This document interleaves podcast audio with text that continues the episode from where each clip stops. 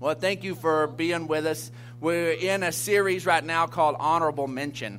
And uh, the whole tone to that, to this series, is about winning in life without being first. Because for some reason, we think the only place that's a real win is coming in first. When really the thing is, is we each have our own race before God. And we're not in competition with anybody else. And as we begin to put each other first, that's where our best life is released. You are, you are the best person you can possibly be as you embrace God's assignment on your life to serve others.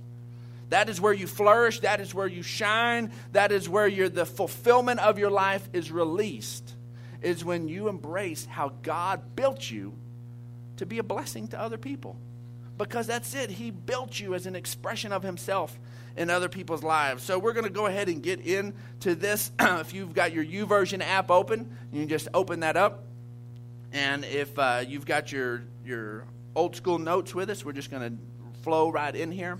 And um, the uh, Matthew 10 39 says that whoever finds their life will lose it, and whoever loses their life for my sake will find it. In the last series, I'd shared a story about that I was training for a little duathlon, and Keenan was riding along beside me on the bike as I was doing my first ever three mile run.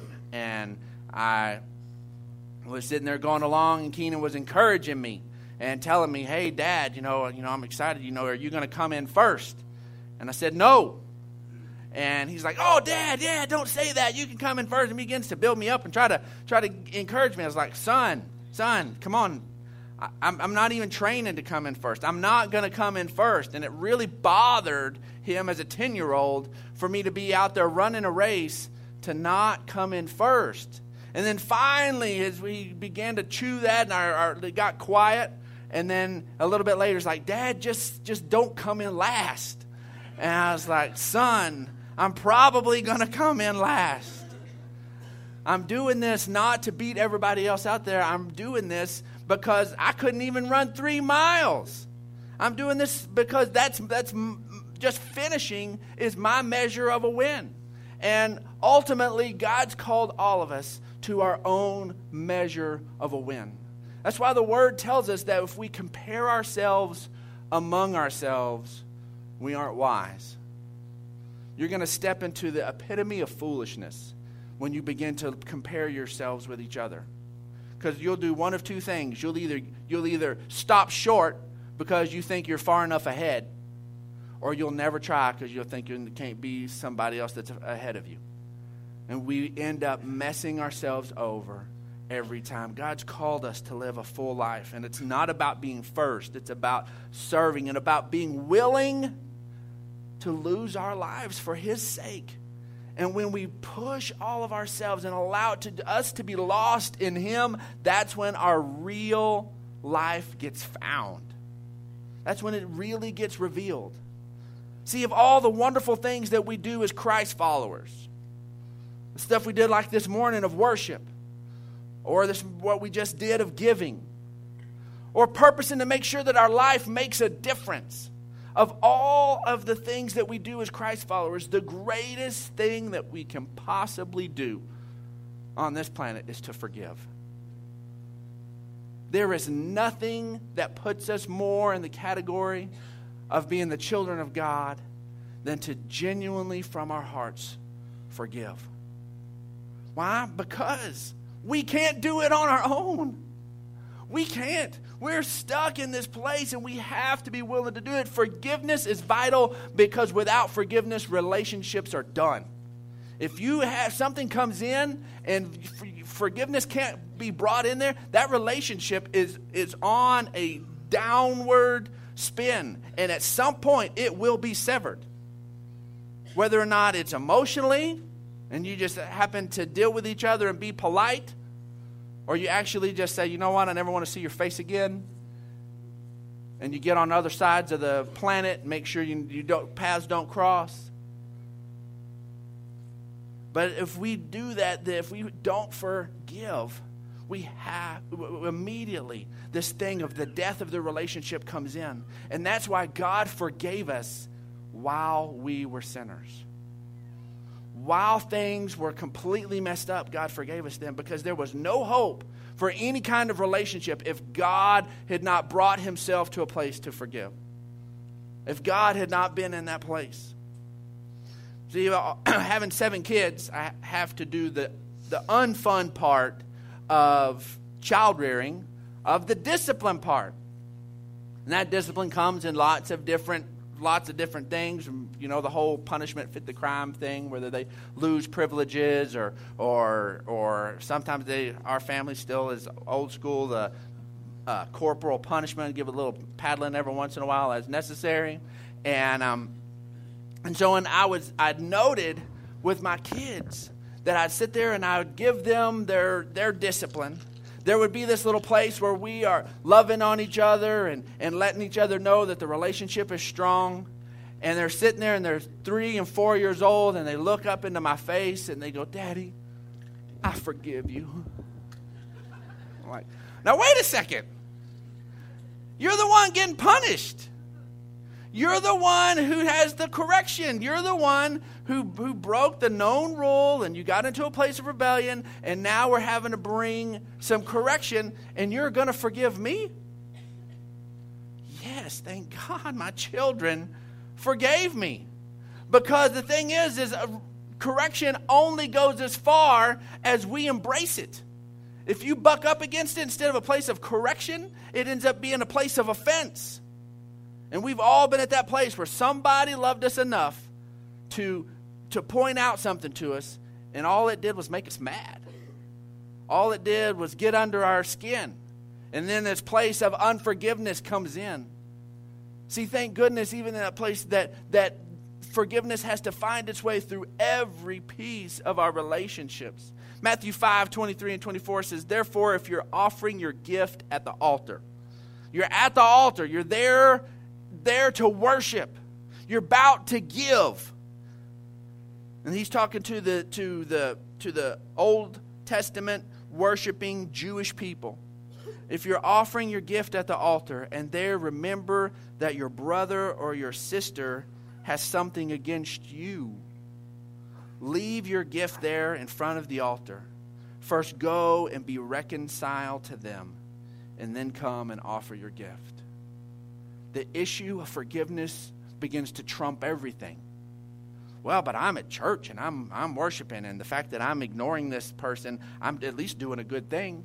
Oh man, I'm about to write a really fat check. The fact that I'm not forgiving this person, I'm at least I'm doing something good. Forgiveness is the number one. It's the number one. We can't load ourselves up with enough, enough good stuff to say, all right, God, guess what? Let me off the hook and let me be mad forever at this individual. No, we can't offload it because forgiveness is the most important thing. If it wasn't, he, God wouldn't have given his son. He wouldn't have given the best to make sure that we had it if it wasn't the most important thing. See, as we navigate these waters of us walking in forgiveness with each other, we have to remember that we come from it from a place that we forgive because we are forgiven. Anytime we begin to, to look at it just from a human scale, we will find a reason to hold a grudge. But when we begin to look at it through God's eyes and we begin to look at it on the eternal scale, well, all of a sudden, everything gets put in perspective. See Colossians 3:13 says bear with each other and forgive one another if any of you has a grievance against someone. Forgive as the Lord forgave you. Now we don't use that word grievance on a regular basis. We don't go um, can we go and have coffee and talk cuz I've got a grievance with you. We don't say that. We don't use the word grievance. Okay? As we look at the Greek meaning of this, there, the Greek there means blame or fault. That's what that Greek word for grievance means. That someone else is actually to blame and someone else is at fault. This isn't this, hey, I'm going to try to figure out if I misunderstood And therefore, if I get it all the little stuff squared away in my head, then I can release it because I, it was just a misunderstanding and I don't have to be mad anymore. No, this is their fault. They're to blame. And we still have to process it. So many times we can have the first grade idea of forgiveness. Where we sit there and one of our little buddies in first grade hurts us or offends us, and then they come up and they say, I'm sorry, and then our response is, It's okay. Guess what, folks? Forgiveness isn't about it being okay. I think that's why we are reluctant to forgive. Because in our culture says if to, if I say I'm going to forgive you, if I'm going to quit hating you and holding this between our relationship, then that means I am placing the okay stamp on it. And that is never ever ever what Jesus God was not in Jesus saying, "Hey world, it's okay."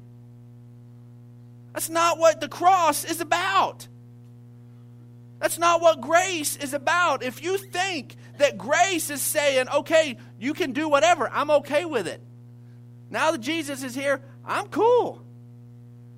I'm cool. You can do whatever you want to. That is not what grace is about. Grace is about us being able to, to not have to live under the pressure to perform ourselves, but to stand in a place of being forgiven and to walk in the power of Christ to live a new life that eventually we look up and the stuff that we had to be forgiven of has just fallen out of our lives. But there is a process that is still there and we're still forgiven. That is the, that is the whole point of grace. That if anybody has a grievance against someone, if there's, if there's blame or fault, forgive as the Lord forgave you. So many times people would sit there and go, I can't forgive because I don't understand. There's some things that you can't understand because they're just wrong. You can't look at it from any angle and go, okay, I see how you would have maybe come to that conclusion and done that act or made it. No, some of them are they're just heinous, they're horrible, they're terrible, and you can't wrap your mind around it. And those things we still make sure that there's a place of forgiveness in our heart towards the other person. Not saying it's okay, not putting yourself in a position to be wounded that way again. Forgiveness and trust are not the same thing. But we have to be willing to forgive each other. Let's look at the beauty of Psalms 103. It says, Praise the Lord, O my soul, and all my inmost being. Praise his holy name. Praise the Lord, O my soul, and forget not all his benefits. And then begins to look at the benefits. We get excited we want to praise God. And we're not going to forget his benefits. Who forgives all your sins and heals all your diseases, who redeems your life from the pit and crowns you with love and compassion, who satisfies your desires with good things so that your youth is renewed like the eagles. That's how he responds to us. That's how he responds to us. We jump down to verse 10 and it says, He does not treat us as our sins deserve or repay us according to our iniquities.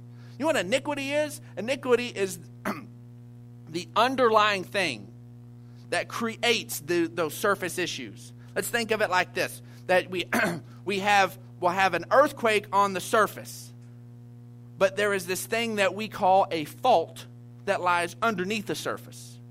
And that fault, when it, when it moves, it creates all this trauma that all of us can see and feel on the top. Okay? And but that fault is still there. That is that iniquity. He doesn't just forgive the stuff where we the surface stuff, the sins on the top. He goes all the way down and even forgives that that place where we keep responding from that, that iniquity that keeps driving that same thing over and over again.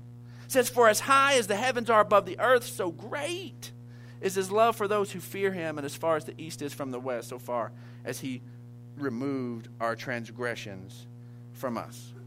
Now I want us to quickly look at Matthew 18. Matthew 18 is this great relationship chapter. Talks about what we do when somebody messes us over and we have to try to find some, some reconciliation. And so we, uh, we get here. Jesus has gone through all of that. He's talked about all of that. And we pick up in verse 18. Okay?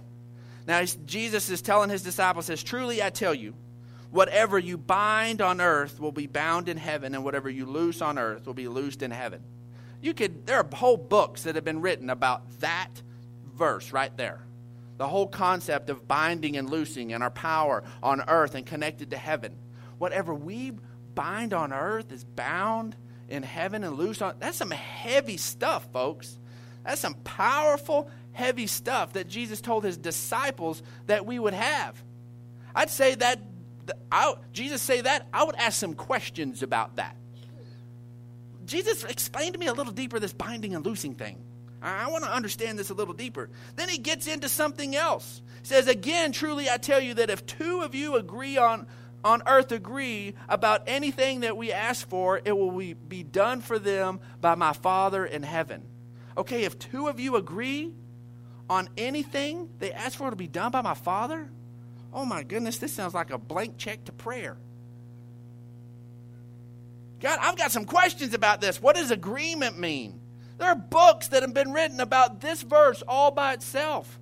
The, uh, to, to get into this and to understand it and to dig deep, man, there's a lot of truth and, and some power in that verse. I'd have some questions about that. Verse 20 For where two or three are gathered in my name, there I am. God is omnipresent, He's everywhere, but where we get together in His name, there's a special presence of God there. That's a pretty cool concept. What does that mean? How do we live in that? How do we do? Man, there's some stuff we could preach sermon series on each one of those. So here, these three big nuggets just get dumped on the disciples. And then here we go. Here comes Peter. It's time for him to ask a question. I'd have a list, a little tablet, I hope. I'm not saying I'm better than Peter here, but I would hope that all of those verses, there's just tons of stuff. It says, and then Peter came to Jesus and ask. here he is. Is it binding and loosing? Is it this power of agreement and prayer? Is it God's special presence? Man, it could be he could be asking anything. What's he to ask? What's he to ask? Here's Peter, he's to ask. He says, "Lord, how many times do I have to forgive my brother or sister who sins against me? Maybe 7 times?" You're hearing all of this incredible, awesome power rock the heavenlies, impact the earth stuff. And all Peter can think of is, man, you talked about all this forgiveness stuff before that. How much do I have to do that? It's hard. How much do I have to really forgive? Maybe seven times the same person? Maybe seven times? And then Jesus answered, I tell you, not seven times, but 77 times. Seven times 70, 490 times. He's just saying, and they, another versions, another piece of this in another gospel says how many in a day. He's like, Do I need to forgive them seven times in a day? That sounds pretty awesome. You've bothered me. You've made me enough that I'm mad enough I have to forgive. And I'm going to do it seven times in the same day. Peter's feeling, feeling pretty good about himself. And then Jesus just blows him out of the water. And then Jesus immediately goes into a parable to help us to wrap our minds around this a little bit. And he begins to tell the parable about these two guys that both owed some money. And he tells this parable about this first guy that owes this king 10,000 talents of gold. Okay? Now, to us, that doesn't, you know, 10,000 of something, you know, we hear euros and dollars and all this kind of stuff. A talent, what that's just another currency. You know, that's just the price of a used car. You know, okay, what's the deal? No, it's 10,000 talents of gold. A talent of gold is 75 pounds of gold. So this is 750,000 pounds of gold. 16 ounces to a pound. The, it closed uh, on Friday. The spot price per ounce was $1,300 per ounce of gold. We look at that, and that is $15.6 billion as of Friday's close of the markets. $15.6 billion he owes this king. To my knowledge, none of us can write that check yet. None of us can do that yet. This is a major debt. The king's totally livid. The guy's just kind of blown him off. He's not paid any. He's like, I'm done with you. I'm throwing you and your family and all of them in prison until I'm paid every dime. 15.6 billion. And the guy cries and begs for his life. And the king's like, It'd have been awesome if he said, I'll give you some more time. That'd have been that'd have been pretty cool. I'm not going to throw you in jail. I'll give you some more time. He didn't say I'll give you some more time. He said, I'm going to cancel it. I forgive it. $15.6 billion. That guy spent it. That's why he couldn't pay it back. He blew through $15.6 billion of another man's money. And he forgives. He forgives it. Now, you would think that this guy would be the lightest guy on the planet. Woo, skipping, woohoo. I won the lottery, 15.6 billion. It's all gone, but you know, I don't have to pay it back. He ought to be lighthearted and carefree. The story goes on to say that he comes to a guy that owes him some money. More than likely, he was a businessman. He probably loaned out some of that 15.6 billion at some interest. He was trying to make a little money. Comes to a guy that owes him a hundred denarii. A denarii is a day's wage. Okay? So we'll call that in our, we'll say a 10 hour day at 10 bucks an hour, 100 bucks per day. And this guy owes him 100 denarii. So it's $10,000 in our market. Nothing to, nothing to, to sneeze at. That's, we deal with tens of thousands all the time in our lives. But most of us would get pretty upset if somebody, oh, let's say that was a legit debt. 10 grand, you owe me 10 grand. That's a big debt. I want it paid.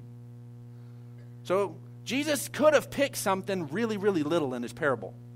He could have picked something to represent how we deal with one another, like two mites, which isn't even a penny.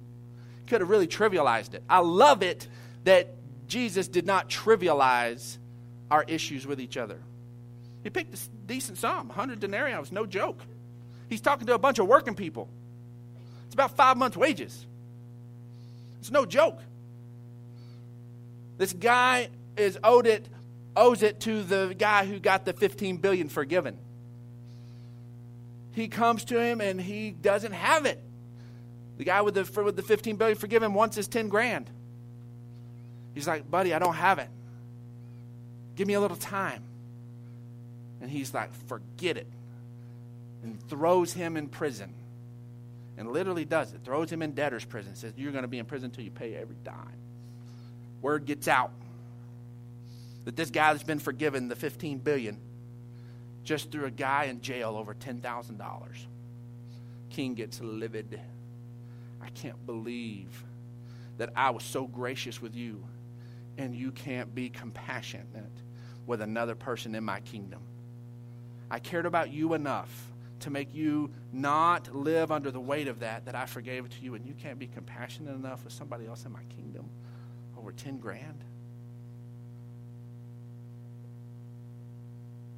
See, when we look at it from heaven's perspective, heaven doesn't trivialize the stuff with we have with each other. Oh, forgive them, it's nothing. No, it was something. The stuff we have with each other is something. It hurts, it's painful. We're not petty. Okay? Let's throw all the petty junk out the window. I'm not saying I've got to forgive somebody for swooping in and taking my parking place at Walmart. I'm talking about the heavy stuff of life. But in comparison to what took place in Jesus, it's just 10 grand, folks. We've been we've received the, the greatest forgiveness. We have we are heaven ready we don't have the weight of that hanging over us. We can look forward to our future, and yeah, we got to deal with some junk in this life, but it's not going to be around forever, and we're not going to deal with this pain and deal with each other poking and prodding each other. It, this is going to end one day, and I can look to, to what Jesus did for me and provided that, and I go, you know what? I'll deal with you for the next 80, 90 years, but then it's all going to be cool. And forgive. And forgive. Because if we don't, it will eat, our, eat us from the inside out. The last thing as we close, we have to remember this that we forgive even if they never ask for it. Sometimes we feel held in bondage that we wish that there was this place that, man, if they would just ask me, I'd forgive them and I'd be released from this. Where do we get this idea that, there, that we have to ask for it from each other? Where? Jesus, God didn't say, hey, humanity, if I send my son, will y'all kind of embrace that? Will y'all just ask me to do something on your behalf? It says, while we were yet sinners, while we didn't give a rip, while we hated God and were disconnected from God, He took the first act and He forgave us. Anyways, I love Luke 23. It says, When they came to the place called the skull, they crucified him there along with, with the criminals, one on his right and one on his left. It says, Father, forgive them, for they do not know what they're doing. He says, Father, forgive them. They don't know what they're doing. They, he says it loud enough that it gets recorded in the Bible. Everyone else around here is hearing these things. The, the guys next to him, the Bible says, are hurling insults and they're cussing and they're losing it. One of them at the very end softens his heart towards Jesus, but there's a place where both of them are just going crazy. They hear him say, Father, forgive them. And this is their response. In verse 35, the people stood watching, and even the ruler sneered at him. He's hanging there dying for them, and he says, Father, forgive them.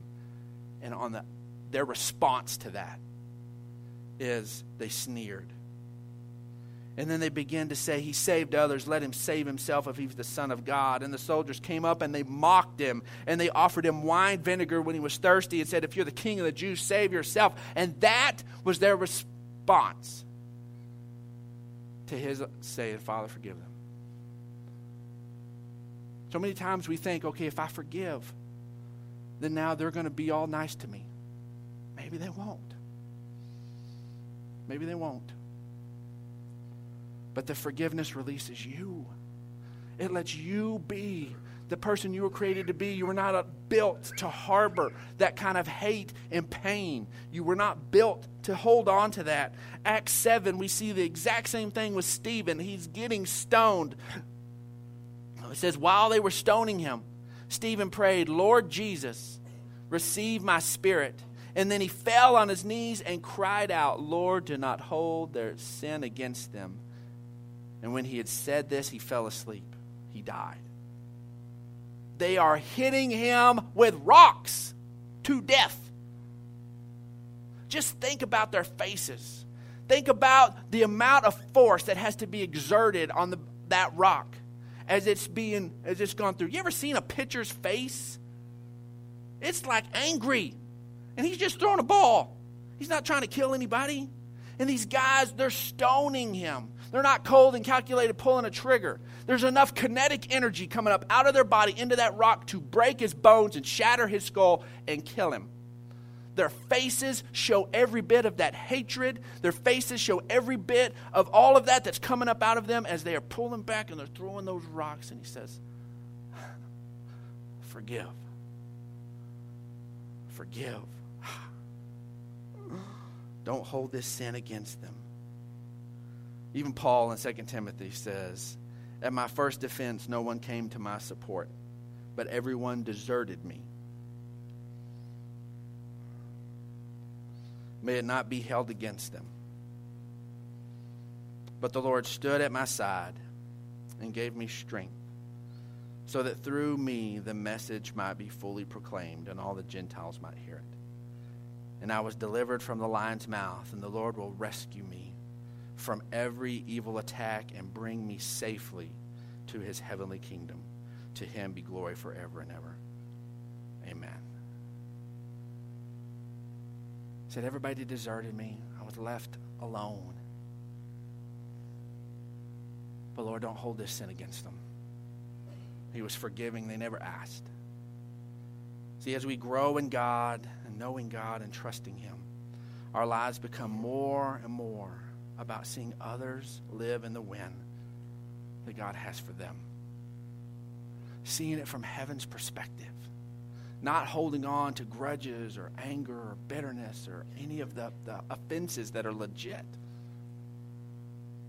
And saying, God, help me to find a place to get past this and truly forgive. Truly forgive. I'd appreciate if we just kind of create a quiet moment.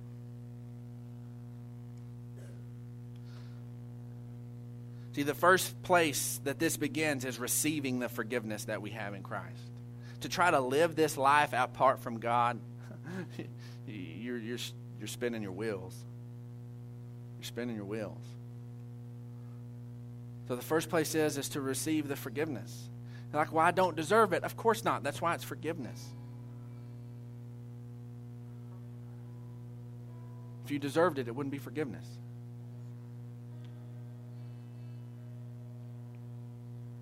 So if you're here this morning and you say, Brandon, I want to receive what Jesus did for me, that He paid for the way I've treated people, He's paid for the thoughts that I've had towards others, towards myself, towards Him.